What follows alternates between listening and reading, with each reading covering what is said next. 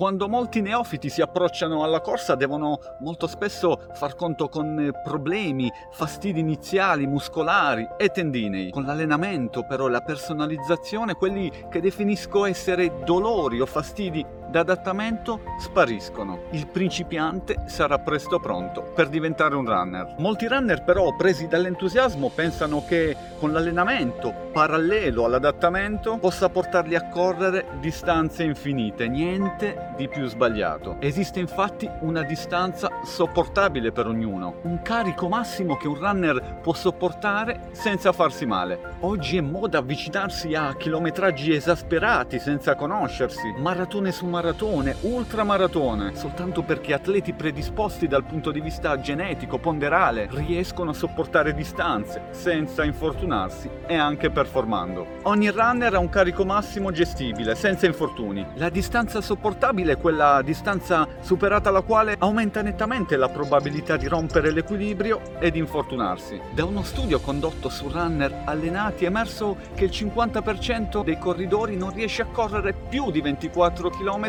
senza problemi. Ovviamente le problematiche non saranno tangibili, non zoppicheremo dopo la distanza critica, ma se andremo ad insistere oltre con i chilometraggi, dopo aver subito microtraumi difficilmente riscontrabili, beh, ci saremo spianati la strada per l'infortunio. Ma si può aumentare la distanza soggettiva sopportabile? Tre sono i fattori sui quali si può agire. Peso corporeo, potenziamento muscolare, scarico cioè sedute leggere nei giorni successivi in cui abbiamo corso la distanza percepita come critica. Individuate quindi la vostra distanza sopportabile dal punto di vista fisico e anche mentale. Allacciate le scarpe e anche questi piccoli accorgimenti e correte per sempre.